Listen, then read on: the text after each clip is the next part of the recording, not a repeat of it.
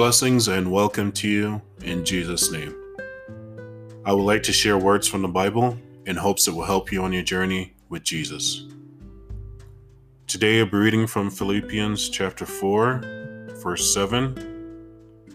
And the peace of God, which transcends all understanding, will guard your hearts and your minds in Christ Jesus.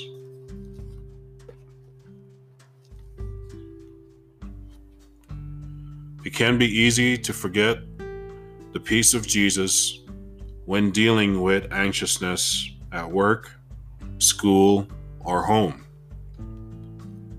In order to worry less, we must guard ourselves in prayer. The peace of the world is temporary, but the joy and peace of Jesus is everlasting.